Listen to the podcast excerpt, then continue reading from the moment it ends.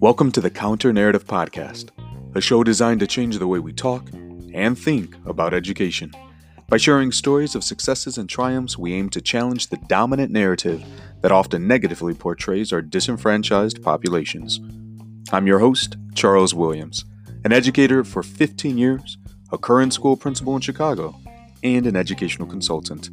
Let's get started.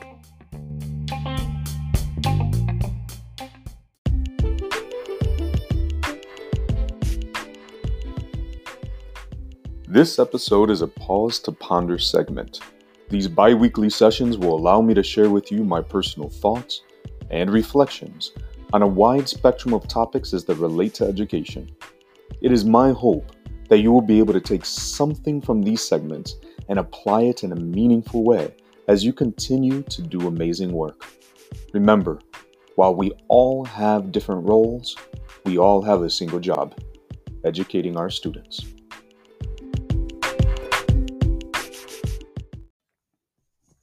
Approximately six months ago, the educational system changed drastically as a pandemic forced schools across the country and around the world to close. At first, we thought it would be temporary and implemented provisional measures to fill what we imagined would be a short term disruption. We scrambled to get devices out to our students and to develop digital classrooms, but for the most part, we relied on traditional practices such as packets and, and synchronous learning through lectures. As days turned into weeks, however, and the end of the school year grew closer, we once again shifted our approach and made some daring adjustments. Districts canceled end of year assessments and even suspended school measuring metrics. The emphasis on grading was eased, and teachers instead focused on ensuring that the social and emotional needs of their students were being met. And learning, though technically optional in many places, did not stop. It was during this time that there was an explosion of innovation from educators, no longer hindered by the idea of meeting specific metrics or even benchmarks. Teachers were encouraged to step outside of their comfort zones and try new practices and implement new approaches. We began to explore the true capacities of technology and not simply digitizing traditional methods. Across so many educational spaces, there rang out a chorus of voices that this was a revolution, an educational reawakening. The fervor was contagious. Workshops and books were developed seemingly overnight. Inboxes were flooded with invitations to panels and discussions sharing best practices. I'll admit, I too was hooked. Long have we discussed the need for change in education, and to be honest, this felt like the moment we had been waiting for. But then, well, it's kind of like being in a wave pool at a water park. There's that rush of adrenaline where you hear the whoosh and, and, you know the wave is coming. The excitement when you see the water swell and begin to rush towards you. The entertaining chaos when it consumes you and drags you along. But then you stand up and it's over. That, that, that large wave, the one that caused so much commotion, is over just as quickly as it started. Now, true, there are some smaller waves, some that have the power to tug at you. But for the most part, it's over. And now all you can do is wade through the water, waiting for the next one. What happened? What happened to the energy and the excitement? What happened to the full blown dedication to revamping education? During these past few weeks, I've struggled with this. It seems like once generally accepted and even lauded transformational ideologies have become blasphemous. That where there once stood a host of educators joined together by a common goal is now only sparsely populated. And then I came across an image. You've probably seen variations of this, but bear with me for just a moment. Uh, imagine, if you will, a four panel comic. In each panel, there exists a tree filled with apples, flanked by two young people. In the first panel, the tree is bent slightly to the left, and one of the young people is able to catch a falling apple while the other young person is left empty handed. This panel is labeled inequality. In the next, both young men have ladders so that they do not need to wait for an apple to fall and instead can pick from the tree.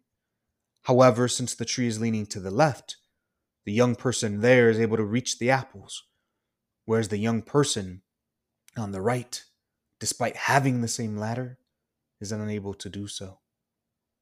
This panel is labeled equality.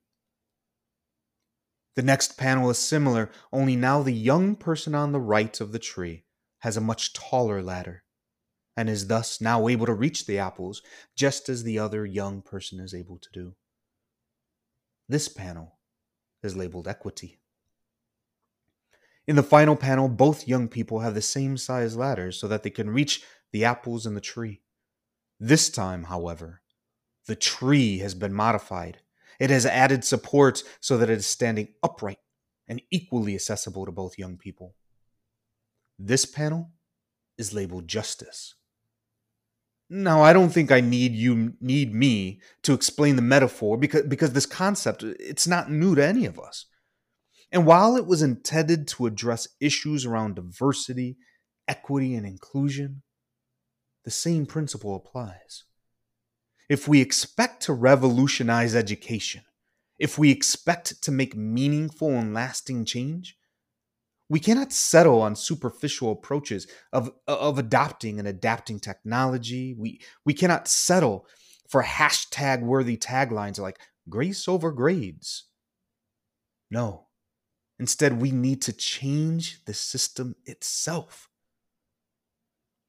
I'm lucky enough to work in a district that has already announced that we will not be implementing our end of year assessments, and, that our school rating policy has not only been suspended, but will be revamped to reflect our current situation.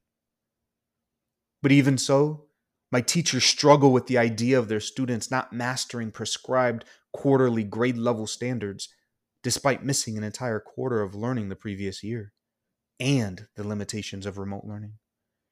They, they struggle with moving away from traditional grading policies despite knowing that they are truly not reflecting student understanding. Why? Because they're accustomed to operating within a system that, while preaching differences in cognitive development, think Piaget, it continues to implement standardized assessment tools aligned with grade level benchmarks. It's a system that scoffs at teaching to the test, yet rewards or punishes schools, students, and educators based on those very same scores. What if we considered some of the approaches of educational institutions around the world? Consider Sweden, where grades do not become a part of a child's schooling until the sixth grade. Prior to that, students receive individualized learning plans. Sounds familiar, right? That, that allow them to focus on identified areas of need. Even then, when, when grades are implemented, they are mastery based. Or consider Finland, where students are not expected to take standardized high stakes tests until they graduate from high school. And that is only if they plan to continue their studies at the college level. Instead, they rely on ongoing formative assessments for nothing more than to guide instructional practice. I'm not going to sit here and continue with all of these different comparisons, but the truth is that there exists a number of countries that have vastly different approaches to education than our current system, and yet consistently outperform students from the United States in nearly every academic metric.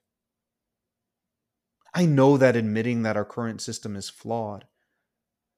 I know that it's difficult and that revamping it will be even more challenging.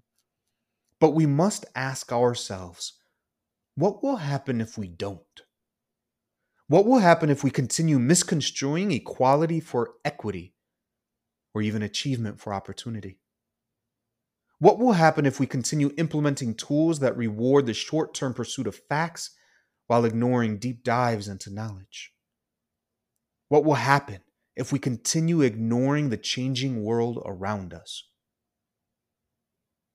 See, I don't know about you, but I don't want to just wait around waiting for another wave. Until next time.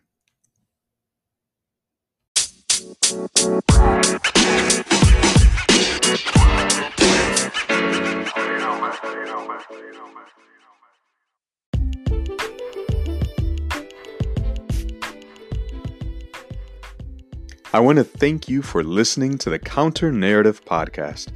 If you like what you're hearing, please be sure to like and subscribe on your favorite podcast platform. You can also follow the show on Twitter at the CN Podcast and the host at underscore CW Consulting. Take care.